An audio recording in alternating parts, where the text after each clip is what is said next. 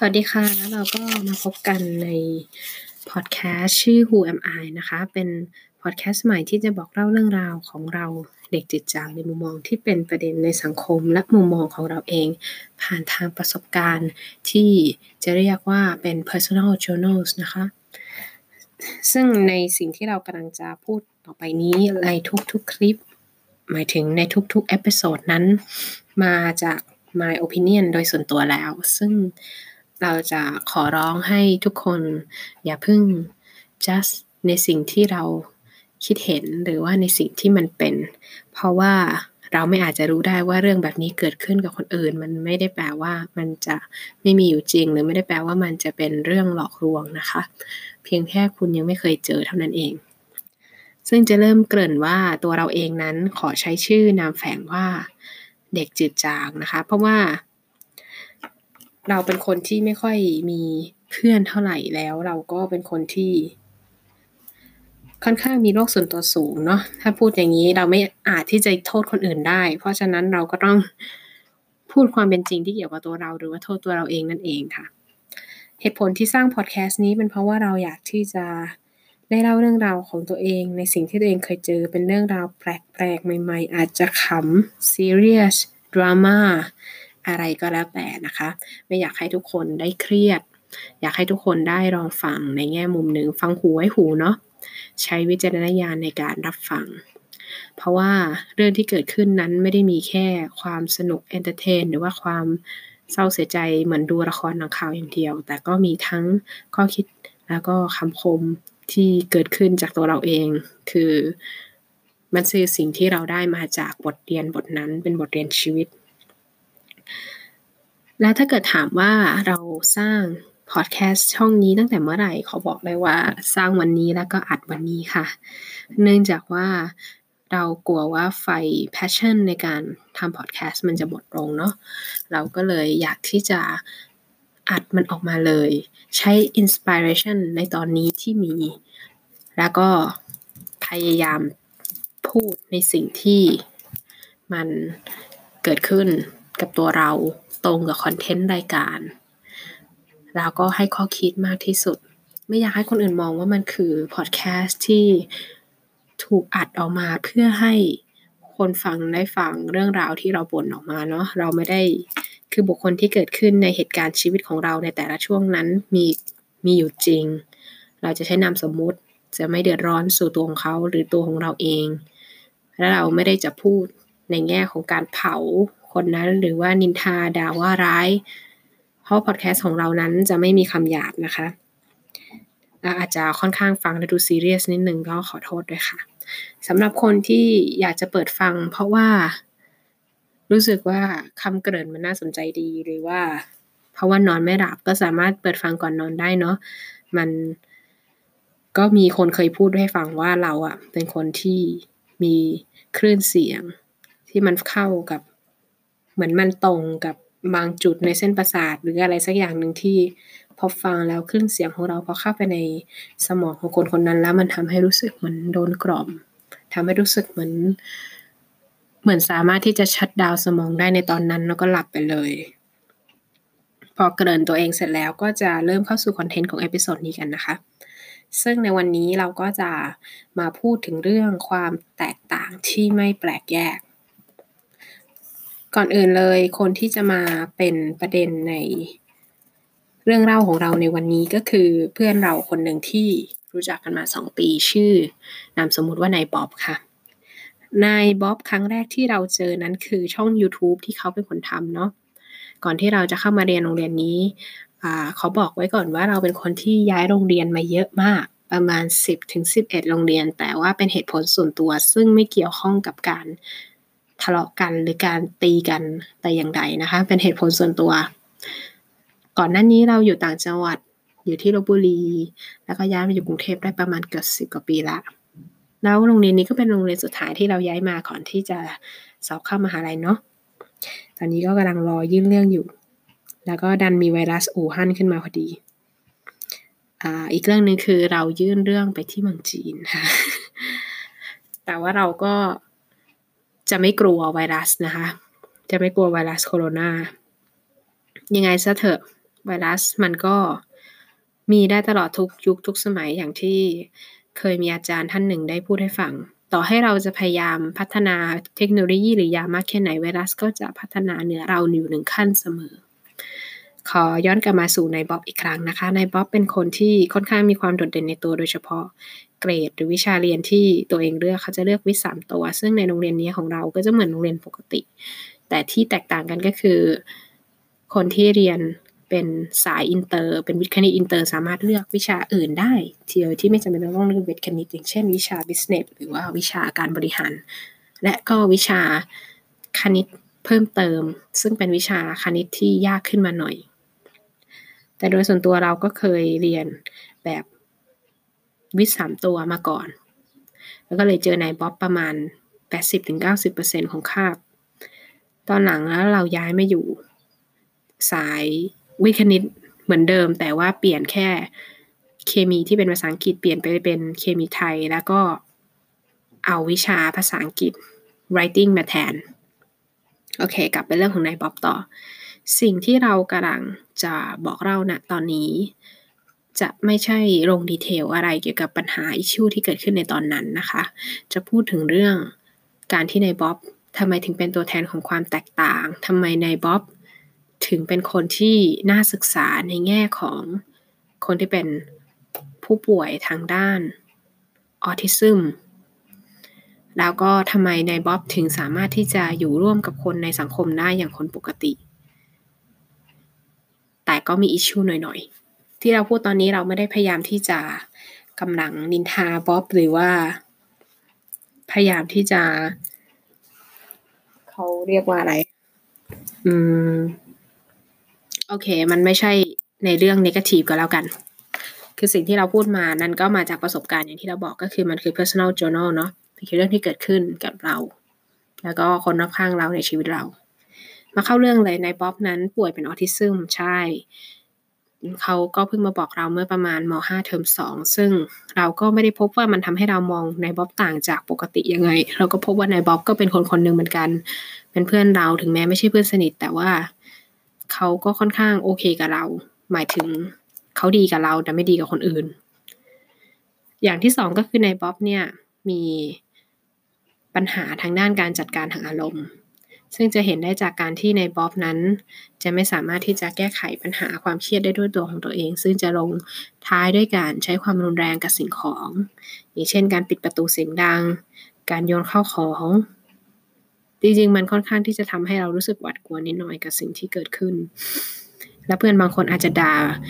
ในบ๊อบอย่างเสียหายหาย แต่จริง ๆ แล้วถามว่าคนที่เขาประสบโรคแบบนี้มันไม่ได้มีแค่คนเดียวในโลกนี้ เรา เราควรที่จะเห็นใจเขาหน่อยนั่นคือ สิ่งที่เราอยากที่จะแนะนำให้ทุกคน คือเราไม่ได้จะบอกให้ทุกคนเป็นสีทนได้นะคะแบบว่าโอ้โหต่อให้เขาจะโยนของมาใส่เราหัวแตก หรือว่าเข้าโรงพยาบาลเราก็จะบอกว่าฉันจะให้อภัยเธอทุกอย่างมันไม่ใช่แบบนั้น แต่ว่าในแง่ของของว่าเราเป็นคนมองเฉยๆอะ่ะ เราไม่ได้เป็นคนประสบกับตัวเอง เราอย่าไปตื่นตูม มันก็เหมือนกับอารมณ์แบบ เหมือนเรื่องไวรัส ที่ระบาดในเมืองจีนอู่ฮั่น แล้วก็ตอนนี้ไปอยู่ตามซีกโลกต่างๆ คือเราเราขอเข้าประเด็นนี้นิดเดียว แล้วเดี๋ยวจะกลับมาในบ๊อบต่อคือ เรารู้สึกคอนเซิร์นคนจีนในแง่หนึ่งของไม่ใช่แค่คนจีน แต่ว่าคนที่ติดไวรัสอู่ฮั่นแต่ว่าโดยเฉพาะคนจีนส่วนใหญ่ที่ติดไวรัสอู่ฮั่นคือบางคนก็อาจจะติดบางคนอาจจะไม่ได้ติดเราไม่ได้อยากให้ทุกคน รู้สึกว่าจะต้องรังเกียจเขาเพราะว่าเขาเป็นคนจีน เป็นต้นกำเนิดของเชื้อโรคไวรัสโคโรนาที่เป็นข่าวในตอนนี้ เราแค่อยากที่จะ ให้ทุกคนลองมองในทางกลับกันว่าถ้าสมมติว่าไวรัสโคโรนาเกิดที่ไทย ไม่ว่าคนไทยจะไปประเทศไหน คนนั้นติดหรือไม่ติด แล้วถ้าเกิดเราจะต้องโดนแบบเขาบ้าง เราจะรู้สึกเป็นยังไง อย่างที่บอกว่าตอนนี้เรากำลังยื่นเข้าสู่มหาลัยแล้วก็ จะไปเรียนที่ประเทศจีนเนาะเซี่ยงไฮ้เราก็ไม่ได้รู้สึกกลัวไวรัสโคโรนาไม่ใช่เพราะกลัว เพราะว่าคิดว่าไม่ติด แต่ไม่กลัว เพราะว่าในเมื่อเราจะเรียนทางด้านการแพทย์แล้วเนาะเราก็ต้องรู้จักการป้องกันตัวเองด้วยการใส่ผ้าปิดปาก แล้วก็พยายามหลีกเลี่ยงการสัมผัส วกที่เป็นฟลูอิดนะคะแล้วก็ล้างมือให้สะอาด คือโดยพื้นฐานของคนที่ควรที่จะป้องกันโรคเนาะ อารมณ์เหมือนตอนอีโบลาระบาด หรือว่าพวกไข้หวัดนก H1N1 เนาะกินรองช้อนการล้างมือมันอาจจะช่วยไม่ได้ในทุกเรื่อง แต่ว่าถ้ามันมีข้อมูลอะไรดีๆ ที่เกี่ยวกับการป้องกันโรคเราก็ควรที่จะต้องทำตามค่ะ เอากลับมาเรื่องของนายบ๊อบอีกครั้ง นายบ๊อบเป็นคนที่แตกต่างในสังคมที่สังคมอีกสังคมหนึ่งอะเป็นสังคมแนว ไม่เชิงว่าเป็นสังคมไทยรัฐบาล ไม่เชิงว่าเป็นสังคมอินเตอร์ เป็นสังคมแบบสองภาษาที่มีลูกคนรวยมากมายที่มาเรียน อืม ส่วนนายบ๊อบนั้นก็เป็นลูกของพนักงานในโรงเรียน ซึ่งนายบ๊อบเองเนี่ยก็เคยสร้าง เป็นวีรกรรมมากมายให้แก่เพื่อนในห้อง โดยที่เราก็ไม่ได้บอกว่านายบ๊อบถูกสักทีเดียว แล้วก็ไม่ได้บอกว่าผิด คือมันก็มีหลายเรื่องที่เขาผิดแต่เราก็จะไม่เอามาพูดในเรื่องนี้สำหรับคนเราที่เป็นมนุษย์น่ะ มันก็ต้องมีความผิดพลาดกันบ้าง ไม่ได้พูดให้โรคสวยอะไรนะคะ แต่ว่าในแง่ของในแง่ของการที่เราจะต้องทำเพราะเราคิดว่ามันถูก หรือเราทำเพราะเราจะเอาใจคนรอบข้างนั้นมันเป็นคนละประเด็นกัน สำหรับเราแล้วที่เป็นคนแตกต่างเหมือนกัน แต่เราไม่ถึงขั้นที่จะต้องโดนบอยคอรดหรือว่าการโดนบูลลี่จากคนอื่น เพราะว่าเราก็เป็นคนที่เก็บตัวสงบเสงี่ยม คือบางอย่างเราก็มองว่ามันก็ไม่ถูกต้องแต่ว่า ถ้าเราช่วยได้เราก็ช่วย แต่เราก็ไม่ได้พุ่งออกไปเป็นหน่วยกล้าตายตลอดเวลา ถ้าอย่างนั้นมันก็ค่อนข้างที่จะโง่ไปหน่อยนะคะ ถ้าพูดในแง่ของความเป็นจริงแล้ว ในขณะเดียวกันนายบ๊อบเนี่ยก็มีอิชชูกับคนหลายคนที่เป็นคนที่ดังในโรงเรียน อาจจะดังในแง่ไม่ดีหรือดังในแง่ดี ก็แล้วแต่คนจะคิดเนาะส่วนนายบ๊อบเนี่ยก็แอบชอบคนคนหนึ่งอยู่ เป็นเพื่อนของเราชื่อเอเป็นนามสมมุตินายบ๊อบเนี่ยชอบเอมาก แต่เอมีแฟนแล้วนายบ๊อบทำทุกวิธีทางเพื่อที่จะได้แย่งชิงเอมา ส่วนใหญ่เป็นวิธีที่ไม่ถูก เราก็บอกนายบ๊อบว่าให้เลิกทำซะ จริง ๆ เรากับนายบ๊อบไม่ได้สนิทกันขนาดนั้น แต่ว่าจนถึงตอนนี้แล้วเราก็สามารถที่จะเรียกได้ว่า เขาอยู่ในทุกบทสนทนาที่เราบ่นถึงเรื่องเขาให้คนในครอบครัวฟัง กลับเข้ามาเรื่องที่นายบ๊อบมีอิชชูกับคนดังในโรงเรียนนายบ๊อบมันก็เป็นคนประเภทที่ว่า เนาะอยากรู้ไปทุกเรื่องเผือกทุกสถานการณ์ บางเรื่องไม่ใช่เรื่องของตัวเองก็อยากจะรู้ หลายๆคนก็เอื่อมละอา แต่ก็รู้ว่าไม่สามารถห้ามมันได้ เพราะฉะนั้นก็เลยปล่อยให้มันเข้ามายุ่งเรื่องคนอื่นบ้าง แต่มันก็มีคนบางคนที่เราแตะต้องไม่ได้ใช่ไหมคะอย่างเช่น อาจจะเป็นแบบมีนเกิลของโรงเรียนหรือว่า เป็นคนประเภทที่มีอำนาจ แต่พอพูดเรื่องนี้ให้ผู้ใหญ่ฟังมันก็ค่อนข้างตลกเนาะ แบบว่า เออแม่แบบ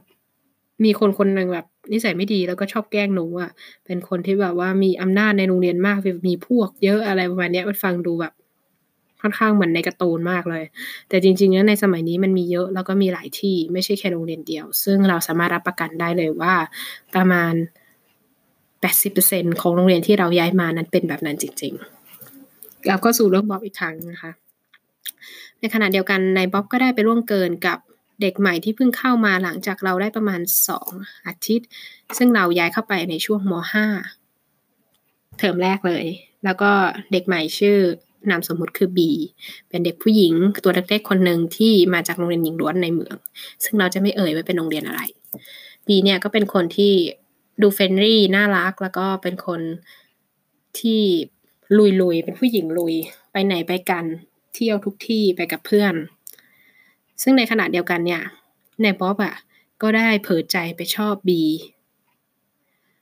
ในขณะที่บีเองก็ไม่ชอบบ๊อบ มันเป็นความรักแนวแบบว่า push pull นะคะแต่จริงๆแล้วทั้งสองคนไม่ควรจะอยู่ด้วยกัน นั่นคือความคิดเห็นของเรา แล้วบีอะก็มีปัญหาปัญหาทางด้านอารมณ์เหมือนกัน เหมือนกับนในบ๊อบเลย อารมณ์แบบว่า เนี่ยคู่แข่งใหม่มาแล้วนะแบบสูสีกันมากเลย แล้วบ๊อบกับบีก็ชอบทะเลาะกันแต่แต่ผู้หญิงกับผู้ชายทะเลาะกันมันไม่ใช่เรื่องที่น่าดูเลยใช่ไหมคะแต่ว่าบีอะก็อดไม่ได้ที่จะ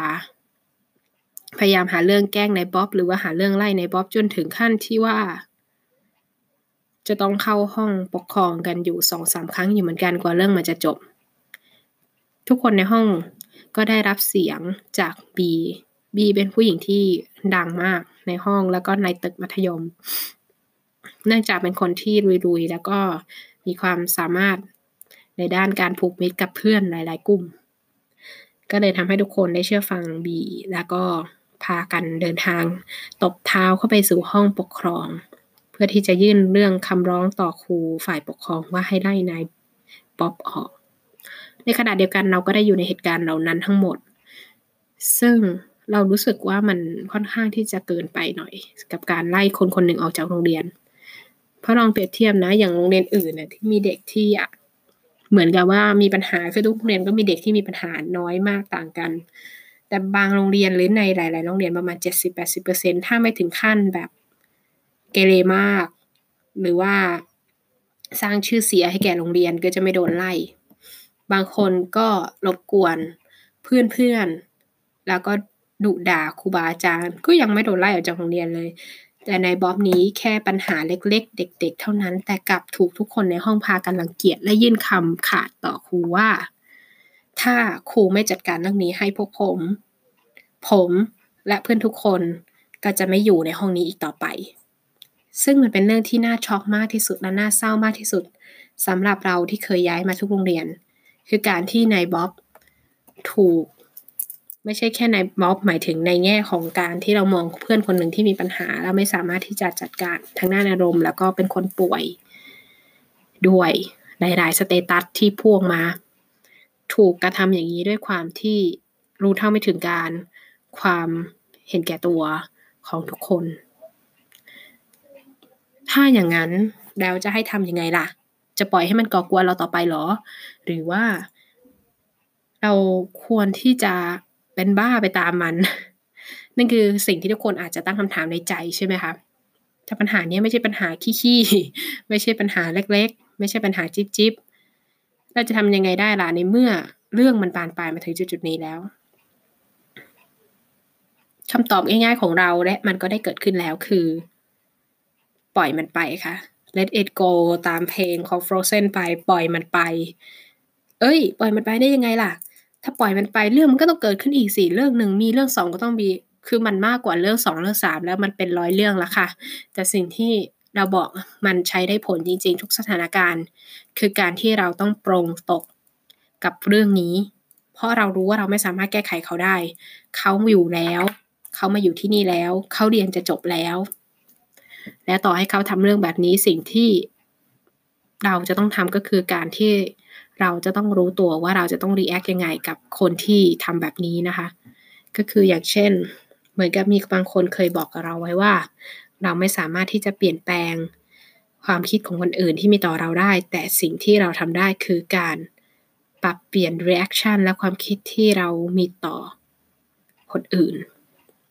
ฟังดูเข้าท่าไหมคะ คือมันฟังดูเหมือนยากเนาะ อารมณ์เหมือนกับว่า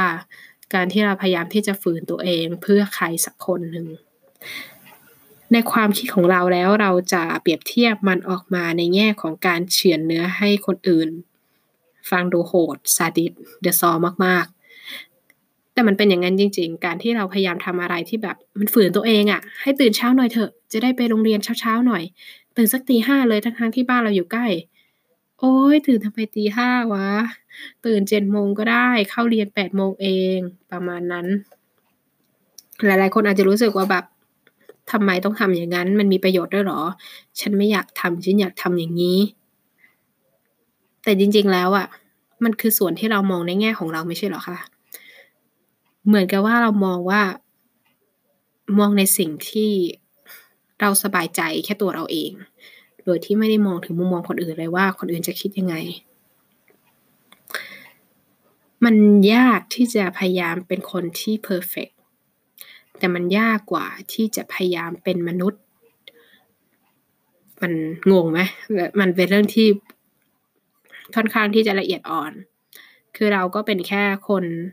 ที่อายุอยู่ในช่วงเลนจ์18ถึง20 เท่านั้น ซึ่งเราไม่สามารถพูดในเรื่องที่มันดีไปกว่านี้ได้ เนื่องจากว่ามันเป็นเรื่องหัวข้อที่จะไม่มีคนฟัง แล้วก็อาจจะมีข้อการวิจารณ์เป็นหัวข้อซิเซนซิทีฟแต่ว่าเราพูดในแง่มุมของเราคือ การปล่อยมันไปบางครั้งมันอาจจะไม่ใช่สิ่งที่แย่สักทีเดียว เราเองก็เป็นคนที่ซีเรียสแล้วเราก็ไม่สามารถที่จะชิลได้ตลอดเวลา แต่บางเรื่องถ้าเราปล่อยมันไปแล้ว มันก็ดีนะ ในแง่ที่ว่าแบบเรื่องในอดีตอย่าไปคิด เรื่องในอนาคตยังไม่เกิด ปัจจุบันนี่แหละดีที่สุดจอตอนนี้เรื่องของในบ๊อบก็ได้คลี่คลายลงแล้ว ด้วยการที่ในบ๊อบได้ไปปรึกษากับจิตแพทย์ของโรงเรียนที่มาคนใหม่ แล้วก็ปรึกษากับอาจารย์บางท่าน ซึ่งอาจจะสร้างปัญหาให้กับอาจารย์บ้างอย่างน้อยก็ อาจจะทำให้อาจารย์หนีหน้าไป เพราะว่า คุยทีไรก็เรื่องไม่เคยจบ แต่ว่าอย่างน้อยเขาก็สร้างปัญหาน้อยลง แล้วเราก็สามารถอยู่ร่วมกันกับเขาในโรงเรียนได้ อย่างสงบสุข วงเล็บ question mark อาจจะไม่สงบสุขสุดแค่ทีเดียว เพราะว่าล่าสุดนี้เขาก็เริ่มที่จะสร้างอิชูขึ้นมาใหม่แล้ว แต่ว่าประเด็นของเราก็ได้จบลงในเรื่องการอยู่กับคนอื่น อย่างแตกต่างแต่ไม่แปลกแยก เราอาจจะงงว่าเฮ้ยในบ๊อบนี่มันจะสื่อหมดหรอ ความแตกต่างแต่ไม่แปลกแยก ในบ๊อบก็ดูเหมือนจะไม่ได้คลี่คลายสัทีเดียว แต่ว่าสิ่งที่เราพยายามที่จะบอกนั้นอยู่ในหัวข้อเรื่องนี้แล้ว มันอาจจะซ่อนอยู่อินไซต์ลึกๆลับๆ แต่ว่าถ้าเกิดเราบอกไปหมดทุกอย่างมันก็จะค่อนข้างที่จะไม่สนุกเนาะสำหรับคนที่ฟังเรื่องนี้ เพราะว่าเผลอกดเข้ามาขออภัยด้วย ถ้าเกิดมันไม่ตลกอย่างที่พวกคุณหวังไว้ แล้วก็ขออภัยด้วยที่ จะไม่สามารถทำคอนเทนต์ที่เป็นเทรนด์ได้ เพราะว่าความตั้งใจของเราก็คือการที่เราจะบอกเล่าเรื่องราวและมุมมองในชีวิตของเราออกมาเป็น journal เล็กๆ ที่ฟังดูแล้วให้ความบันเทิงนิดนึง แล้วแต่คนจะคิดนะคะ แต่ส่วนใหญ่แล้วเราหวังที่จะได้สาระมากกว่าเนาะ เพราะฉะนั้นสุดท้ายนี้ขอสรุปว่าการอยู่อย่างแตกต่างแต่ไม่แปลกแยกคือการที่เราจะต้องหาจุดยืนที่เรากับคนอื่นอยู่ด้วยกันได้ โดยที่ไม่ขัดแย้งกันไม่ตีกันเนาะแล้วก็ ถ้าเกิดใครมีเรื่องสงสัยหรืออยากที่จะพูดคุยหรือว่าเพิ่มเติมเกี่ยวกับ content episode ต่อไป สามารถที่จะ comment ได้ใต้ล่างของ แอปที่เราไปลงได้ หรือว่าสามารถที่จะกดติดต่อมาที่ Line ก็ได้ค่ะ ชื่อ Line แอดเป็นไอไลน์ไอไลน์ไอดีนะคะ ชื่อ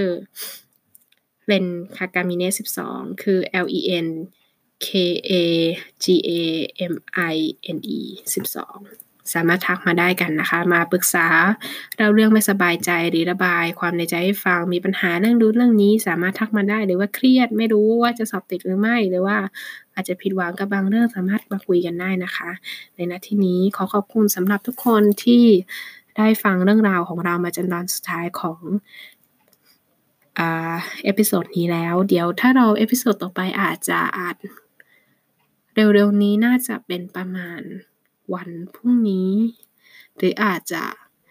เป็นวันเสาร์อาทิตย์หน้านะคะ เพราะว่าตั้งใจที่ว่าจะอัดประมาณทุกๆ weekend เพราะว่าช่วงนี้ยังเรียนอยู่นะคะ ถ้ามีอะไรสอบถามเพิ่มเติมก็สามารถทักไปได้ตามที่อยู่ที่เพิ่งบอกไปเมื่อกี้นะคะ ขอขอบคุณนะคะ สวัสดีค่ะ